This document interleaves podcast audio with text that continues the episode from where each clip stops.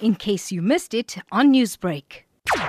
We've been monitoring this situation for some time now. So what we're seeing is the worst crisis we've ever seen in the COVID-19 pandemic in any country in the world. It's horrifying. If you just follow the amount of fires that are required for, cremation and how old they're running out of wood and how in different, different areas there's just so much of fire and so much of heat, it means the death toll is very, very high. We have to make that clear because right now nothing seems to be working.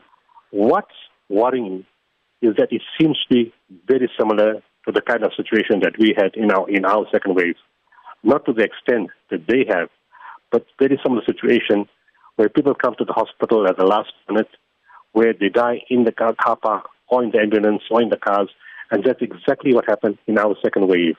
And if you ask all the nurses and the doctors and the healthcare workers or the ambulance driver, they would say the patient came late. They looked completely normal. They were happy. They were speaking, and they just dropped dead in front of you because oxygen saturation level dropped very suddenly. And our biggest worry now, the cross-border tra- traveling between India and South Africa. And we, we've heard of people traveling between the two countries. And we've just, you know, there is some message about people in South Africa getting sick and come in contact with people who travel from India. How far that is true, I don't know. Maybe a rumor, it may be false, but it doesn't hurt to be vigilant. And especially since India has a double mutant, you know, in the virus, there's a double mutation now. And that's going to cause havoc if that virus come, comes to South Africa to any person transplanting it to, into our country. Now, Dr. Sooliman, um, our SABC correspondents in India have reported that since people have been receiving the vaccine, they have been a little bit more relaxed with regards to safeguarding themselves. Currently, South Africa is receiving the vaccine, and there's this myth that if you receive the vaccine, you're immune to contracting COVID 19.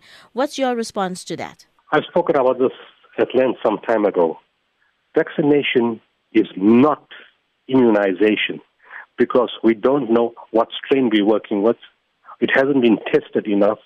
What the vaccination, you can get the disease, but it's saying that you may not get severe disease and you may not die. But soon after that, we heard of the complications of the vaccine and the thromboembolic phenomena.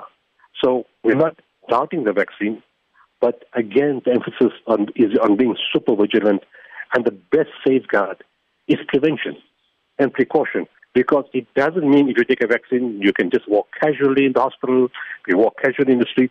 There's no difference from a person taking a vaccine and not taking a vaccine. Newsbreak, Lotus FM, powered by SABC News.